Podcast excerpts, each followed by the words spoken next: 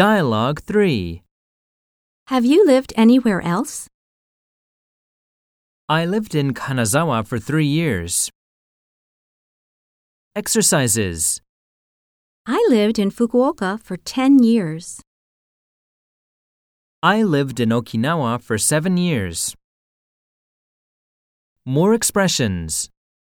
I spent over 10 years in Saitama. I lived in Kyushu from the ages of 7 to 13. I spent my first five years in Nagoya. It's hard to say because my family moved around a lot.